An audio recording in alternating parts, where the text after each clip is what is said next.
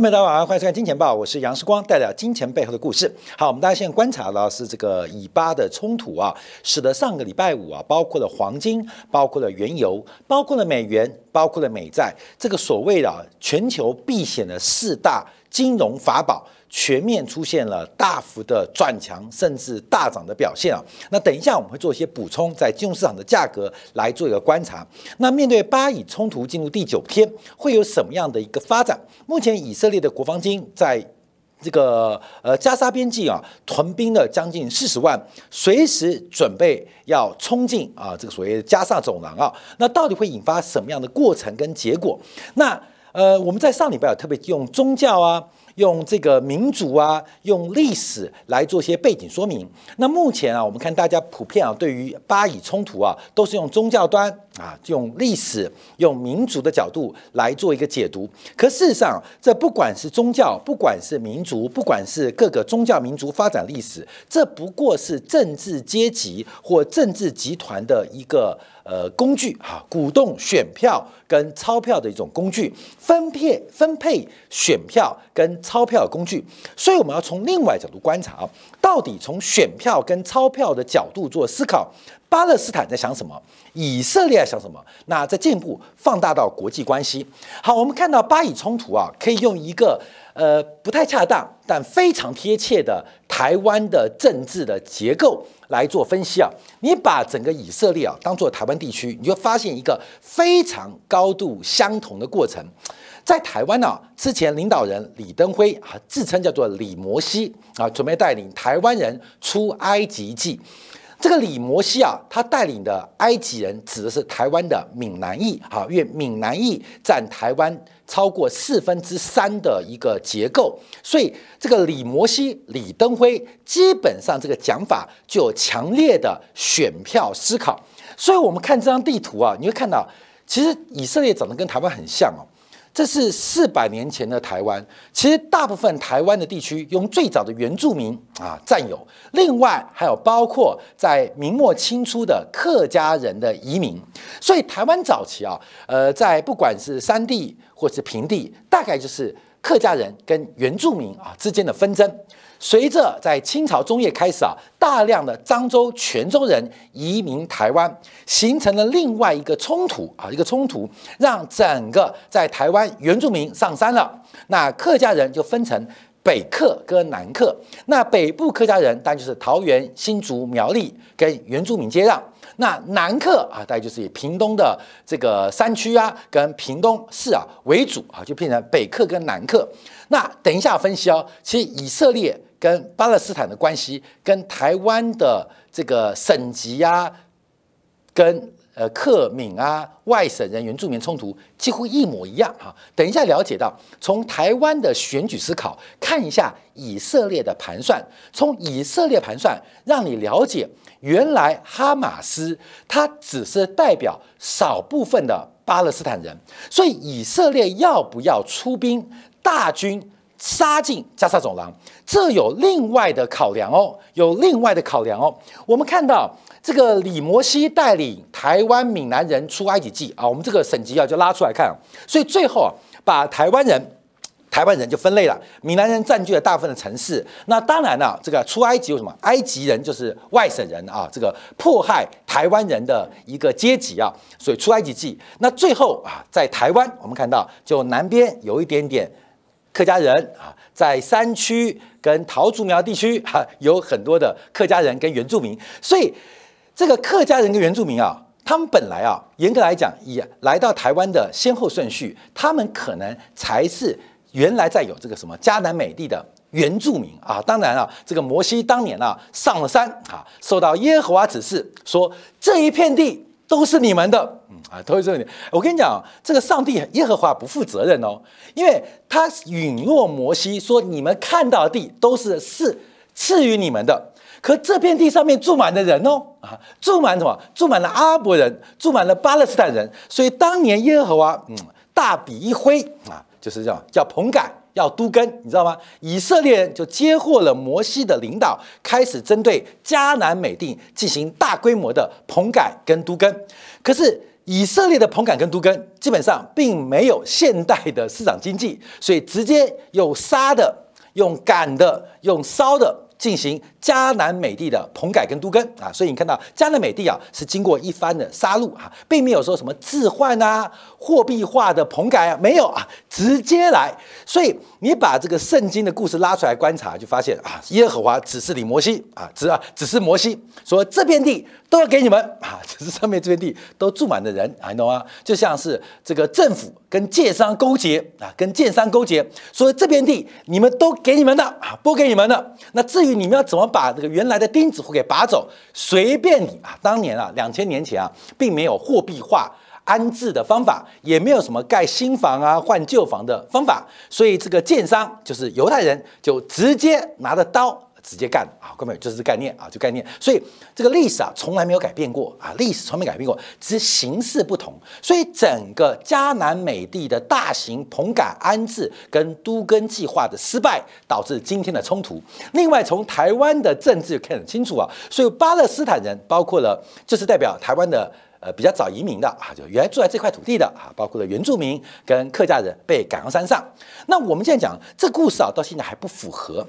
有没有注意到台湾的客家人北客跟南客完全属于不同的政治阵营？这一点叫突出巴勒斯坦内部的问题。台湾的北客桃竹苗的客家人基本上是完完全全的倾向国民党，这个屏东高雄的客家人是完完全全的支持民进党。同样是客家人，可是政治的支持的方向跟属性。完全不同哦！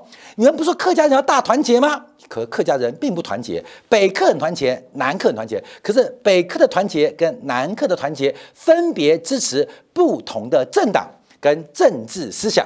我要从这一点拉过来做观察，因为大家了解到巴勒斯坦的执政党到底是谁，巴勒斯坦的领导的政党是谁，巴勒斯坦的政府是谁？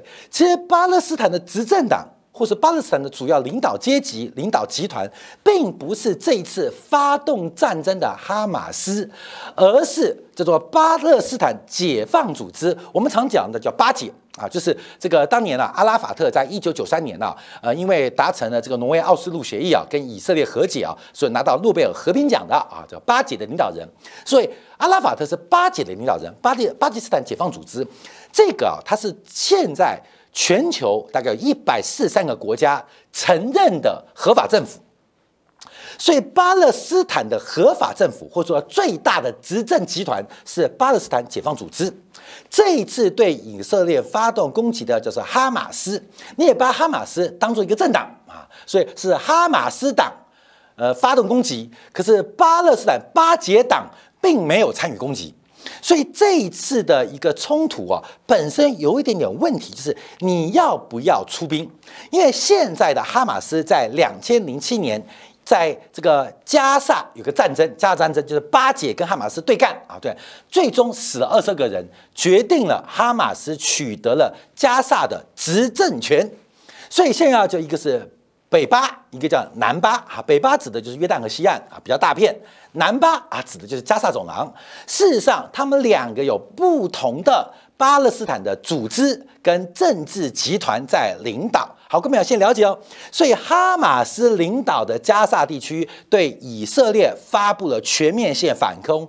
可是，巴勒斯坦解放组织巴解，他并没有做出任何的军事的冒进行为。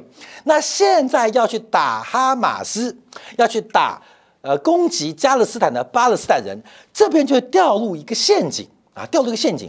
你越打他，那哈马斯未来在巴勒斯坦的领导的能力得到人民的支持的可能性就越高。所以，哈马斯占领小小一块的加沙地区，你去打他，可是，在原来这个呃这个呃约旦河西岸的哈马斯，它就会变大。啊，你懂意思吗？就像是美丽岛事件，美丽岛的受难者在这边死光光，可是美丽岛的律师团，像阿扁啊，像谢长廷啊，像苏贞昌，就会长大啊。各位懂意思了吗？所以你拿台湾的政治啊，你就了解到，以色列现在屯兵四十万，为什么还迟迟不进兵？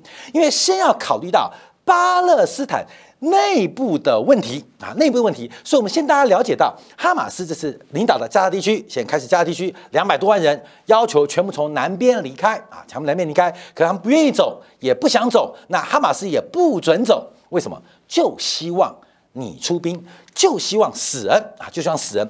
假如死人的话，未来巴勒斯坦的谢长廷、阿扁、苏贞昌就要在这边长大啊！各位，你懂意思了吗？我们用台湾的政治啊，让你快速的了解到底现在以色列想什么。蒋经国要不要杀陈局啊？各位懂吗？因为考虑的不单单是。这些美丽岛的这些呃受害者、政治受害者或者自由人士、境外人士，而重点是你打下去之后，哈马斯一定会在整个约旦河西岸长大，这也是哈马斯集团最希望看到的事情，最希望看到的发展，而必然会有这样的结果。所以，对于巴勒斯坦解放组织，头就大喽。我们都是巴勒斯坦人，我到底要支持哈马斯？还是要支持以色列。从民族、从宗教、从历史观察，我们一定是反以色列的。可面对最大的竞争对手哈马斯极右派的极端极端组织啊，又不不置可否。所以这个事情变得非常复杂。未来几天，任何以色列的大规模军事行动，在未来的三年、五年、十年，必然产生一个结果。整个巴勒斯坦的解放组织极对极度的向右倾斜，发展出新形态的哈马斯组织。那事实上，哈马斯的军事能力又远远不及巴解。所以，假如巴解一旦哈马斯化啊，或被哈马斯未来掌权，对于以色列来讲，更是心腹中的大患之大患。所以，各位动不动手？出不出兵？现在卡住喽。好，所以现在大家先了解到这个卡住了。好，从这个角度要观察，因为很多认为啊，这次从这个呃犯罪啊，或是冲突当中，谁受益啊？谁受益？那大家发解读啊，这是受益最大的就是中国。所以，假如你不了解啊这个北巴跟南巴的一个差别之后，就有一个新闻出来，因为在今年六月十四号啊，巴勒斯坦的所有领导人才去北京，受到中国国家主席习近平访问。假如你不了解北巴跟南巴的事情，你会觉得，嗯，这事情有怪怪的哦。这些巴勒斯坦的领导头子们去完北京访问之后，隔了三个月就发动那么大规模的攻击、军事摩擦，是不是在中国在背后煽风点火啊？那中国假如被这个呃污蔑的话，就是哑巴吃黄连。为什么？因为他接受的是我们讲的北巴，是巴解。他接见的不是哈马斯，所以现在哎，中国也很尴尬。为什么？因为我们支持同情巴勒斯坦人。可是巴勒斯坦的人的领导或政党应该是巴勒斯坦解放组织啊，不是哈马斯啊。可是我又不能排除哈马斯去同情巴勒斯坦人，所以全世界啊，这盘大棋现在有点复杂哈，有点乱。所以大家知道这个棋局啊，跟盘局啊，国际政治在你细部分析当中有一点点那么棘手。对于以色列来讲。也很麻烦哦，到底要不要动手？这一旦动手，你可能会消灭一个、两个哈马斯，可是却会在约旦河西岸原来被巴犹啊这个巴解压制的哈马斯，就可能会快速得到巴勒斯坦人民的支持跟这个倾向。这个是以色列长期利益的重大损失，所以屯兵四十万，为什么还不动手？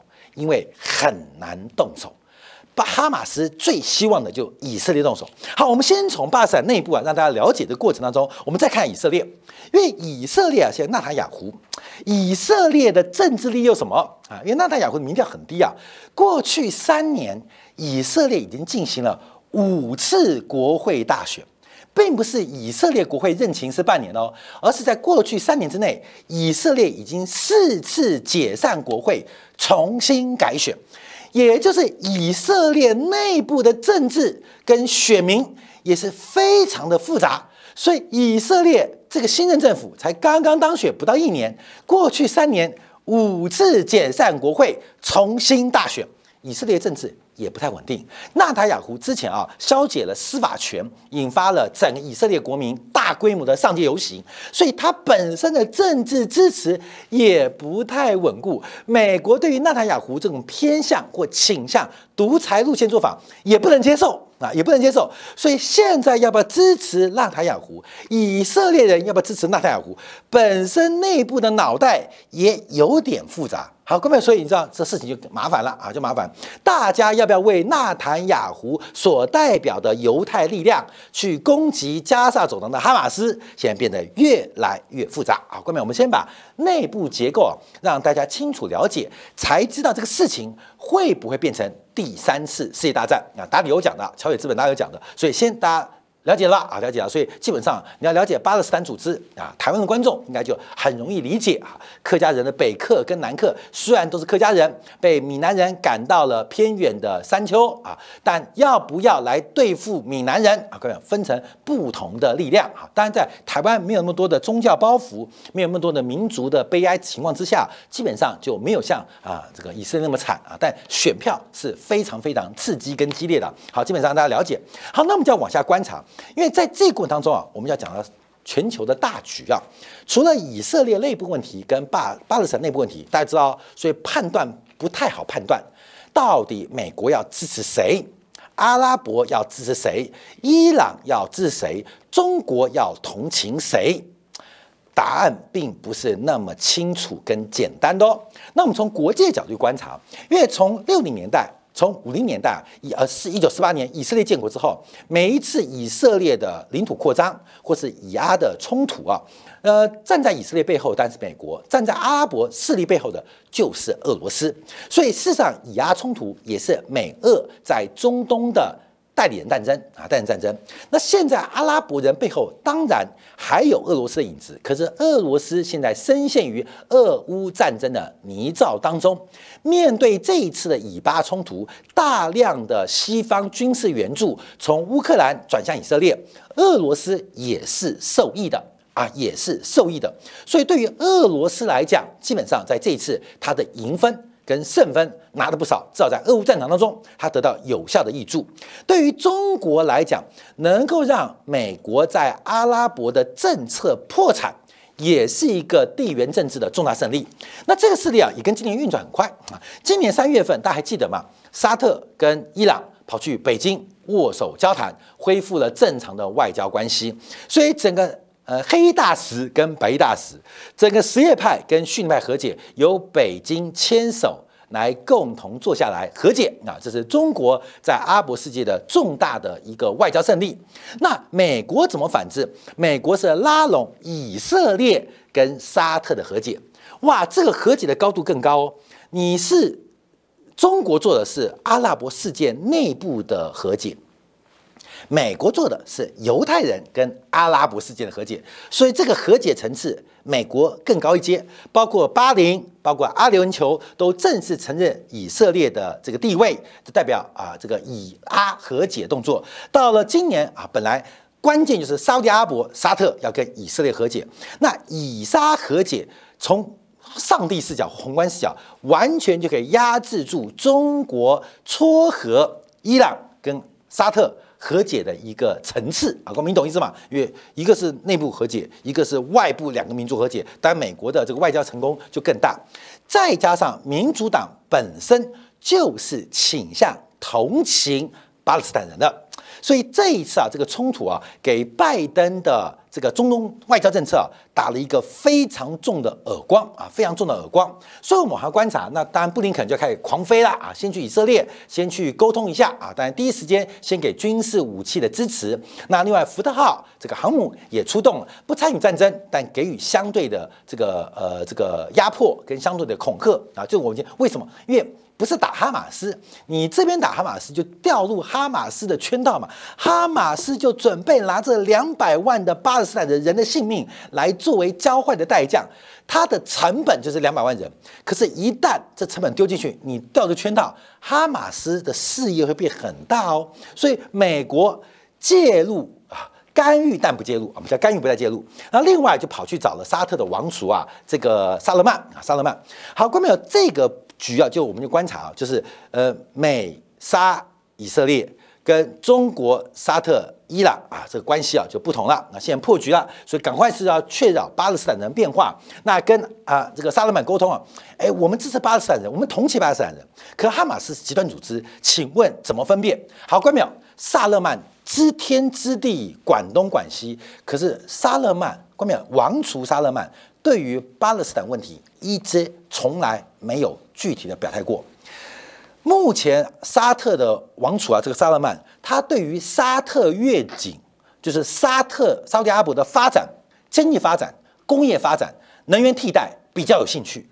他对于阿拉伯人在这个迦南美地的棚改跟都根啊，没有太大兴趣，只是道义上的同情，但没有兴趣。所以跟他的爸爸就是国王萨勒曼完全不一样哦。国王萨勒曼每天啊，就是看，哎呦，巴勒斯坦人这怎么啦啊，很关心这个事情，包括军事援助，包括了经济援助。可这个王储萨勒曼，其实过去的历史，我们观察他在巴勒斯坦的发言跟立场，从来都非常非常的模糊。因为这个萨勒曼王储，他关心的是沙特未来五十年在全球的地位。他不单单也不太关心那个小小在这个加沙走廊的巴勒斯坦人的安危啊，会同情，但不是关心。但这一次事情麻烦了，布林肯说：“醒一醒，醒一醒，萨勒曼，醒一醒！我跟你讲，你不能不关心了，你再不关心，这个事情会搞大。”那萨勒曼没办法，要表态，就第一时间宣布跟以色列原来的和解无限期的延长，甚至取消。那这件事情让以色列很受伤。好为什么？我刚刚讲哦，以色列对巴勒斯坦有两种哦，一个是巴解，一个是哈马斯。以色列也试图跟巴勒斯坦和解哦。我们从过去历史，不管是奥苏鲁协议啊等等的协议，其实以色列人呃最糟糕就是建个围墙然后倒退。啊，就希望把我们隔开啊，隔开，就是我们彼此呃井水不犯河水。以色列过去有几代的政府，其实对巴勒斯坦也是相对相对希望能够和谈的啊，和谈的。纳塔养胡不是，他是比较右派的，所以他喜欢闹事。可纳塔养胡对于沙乌地阿伯沙特的王储萨曼有非常高的期待，在这件事上，你应该帮我讲话。我们不是要欺负巴勒斯坦人，或许我们棚改我们的都根手段。不对啊，碰到少数丁主户，可是还是可以谈的嘛。就没想到萨勒曼在这个时间并没有支持以色列，而是同情了巴勒斯坦。好，后面这个事情又变得更复杂了啊。所以基本上，萨勒曼领导的未来沙特阿拉伯跟以色列的和解之路可能就更为漫长，也使得整个拜登的中东和平政策遭遇到巨大挫折。那拜登想什么？拜登想的是明年大选呢啊，明年大选，美国就有一大堆人会关心这个问题，尤其目前美国反犹的力量跟声音越来越大，所以拜登基于选票的考量，他也要非常非常的努力来解决或得到呃相关正分的成绩。好，所以我们从这个角度观察啊，看到没有？这事情啊可能会有点复杂啊，有点复杂。那这个复杂啊，就关键就要回到了达里欧的观察喽。因为我们刚刚先从内部啊，这个以巴双方的内部，再讲到大国的角力，再讲到地缘政治，目前到底谁做王啊，谁做头啊？这问题啊，因为包括伊朗也很特别啊，因为过去这一年，看没有？这日经中文新闻网间报道，伊朗的原油产量去年八月份是两百六十万桶日产量，到最新八月份，伊朗的原油产量已经来到三百一十四万桶，多了多了超过五十万桶。那这个多的五十万桶为什么会多出来？其实是美国默许伊朗的增产跟地下的交易。为什么默许伊朗？因为美国现在非常害怕物价的膨胀失控，尤其是油价的大涨，所以部分为了抵消沙特还有俄罗斯的减产，所以默许了伊朗的增产。增产之后干嘛？地下交易。你的地下交易为睁一只眼闭一只眼，你能卖，反正我不准，但你卖掉也就算了啊，也就算了。所以美国跟伊朗的关系也没有台面上那么的剑拔弩张啊，私底下也有一个合作空间。这个合作空间就是伊朗需要外汇，而美国需要这个对冲俄国跟沙特的减产对油价的推力啊，就需要对冲，所以这个也是很复杂。但现在所有的台面上受到以巴冲突全部被打破，所以台面下的交易就无以为继。好，这个无以为继就导致了礼拜五上价格大幅波动。我们在礼拜五看到，包括了像原油，包括了像黄金，包括了美元，包括了美债，这过去来讲就叫战争的四大法宝。一旦呢？枪声一响，黄金万两。过去我们知道，只要是有大型冲突，黄金大涨；只要有国际军冲突，美元大涨；只要有国际美元黄金大涨，那美债一定涨。那假如是阿拉伯世界危机的话，原油大涨。所以，我们跟我讲这四个东西啊，叫我们小编叫华尔街半步颠：黄金、原油、美元、美债，是过去全球地缘大型就是军事冲突的四大避险法宝。在礼拜五的时候，我们看到黄金涨了三点三 percent，哦，杠杆很恐怖哦。原油更是大涨了六点七 percent，美元涨了零点五 percent，美元差点破线被救回来，而美债的价格也出现了一个反弹过程。所以从这个角度啊，从金融市场上周五的定价，虽然今天都拉回啊拉回，可是涨了五步，拉回一步。这个定价似乎暗示的一场地缘政治的复杂性跟冲突可能会加温，而这个加温会不会引发更大规模的冲突？我刚刚前面讲的复杂性啊，因为大家都已经到了极限的呃大下排下到顶线了，下到极限思维，而这个极限思维的冲突啊，就会变非常非常难以收拾啊。所以，哎，我们看到达里欧就讲话了，达里欧提到。这个以巴冲突使世界大战爆发几率升到百分之五十，哇，大骂翻了。什么叫百分之五十？你比如说，就是有可能发生，有可能不发生啊，百分之五十。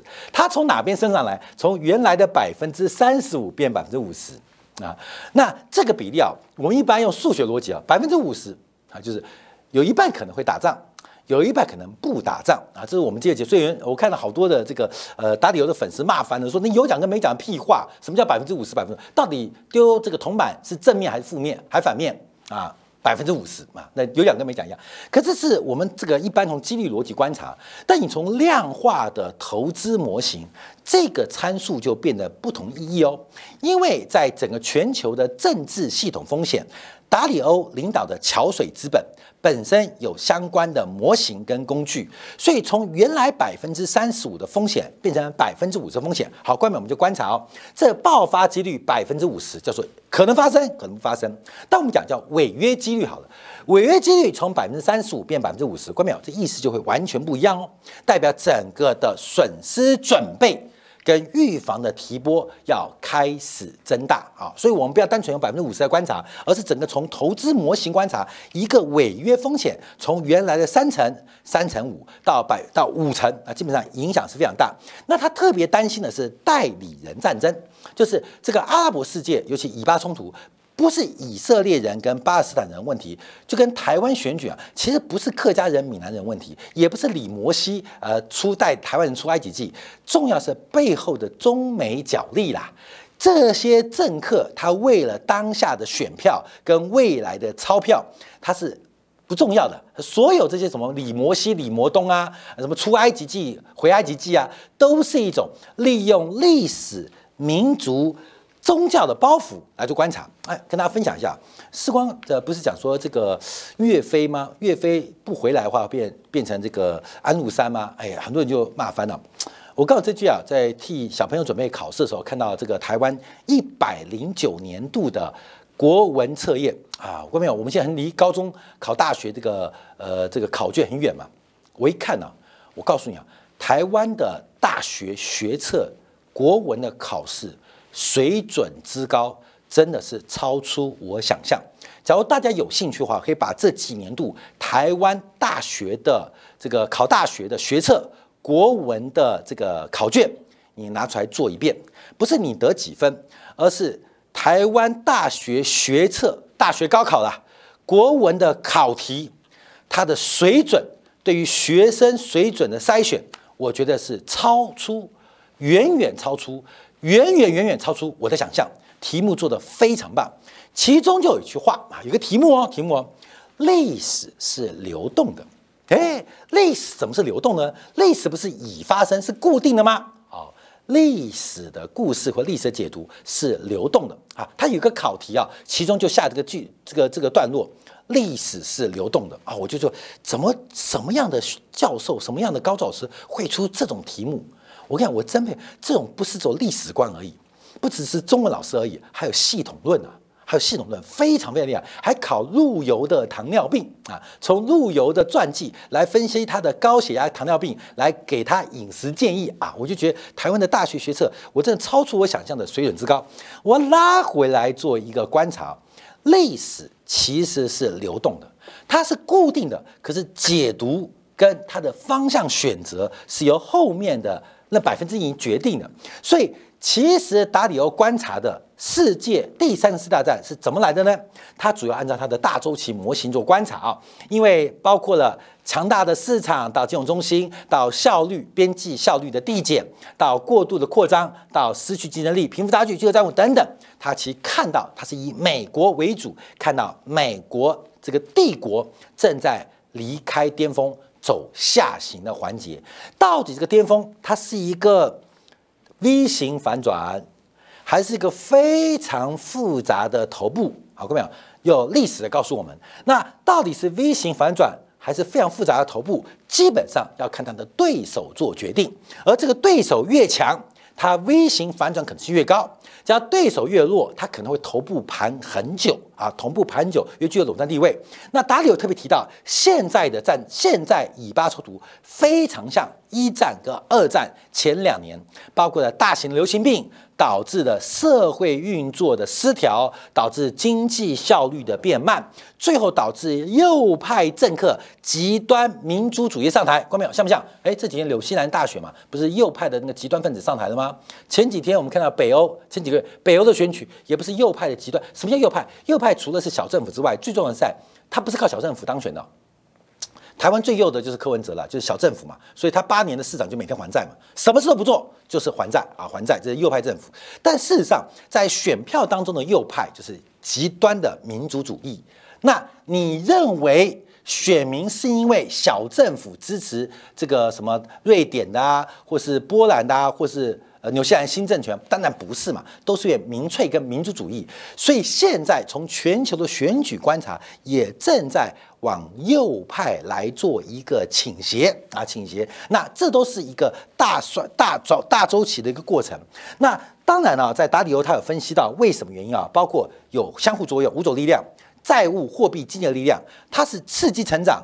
也是诱发衰退力量，包括了国家内部冲突，内部的鸿沟弥合是成长力量，冲突是一个衰退力量，包括国家间冲突，包括自然灾害，包括技术变革，一场大周期的发展，是不是从上礼拜五金融市场的黄金、原油、美元美债这所谓的地缘风险的四大法宝同时发飙，做出了讯号？我们不知道以巴问题会变多大。因为从世光小时候小学，从台湾的电视就看到了以巴冲突，打了四十年还是以巴冲突，但可大可小，在背后的老板们势力出现重新的一个消长之后。这场冲突会不会如同上礼拜五价格开始出现变化，值得我们拭目以待。好，休息片刻，我们就要回来观察啊。上礼拜五的黄金大涨跟原油大涨，美元大涨跟美债大涨，到底要怎么从交易面做观察跟掌握呢？休息片刻，在今天部分为大家做进一步的掌握跟观察。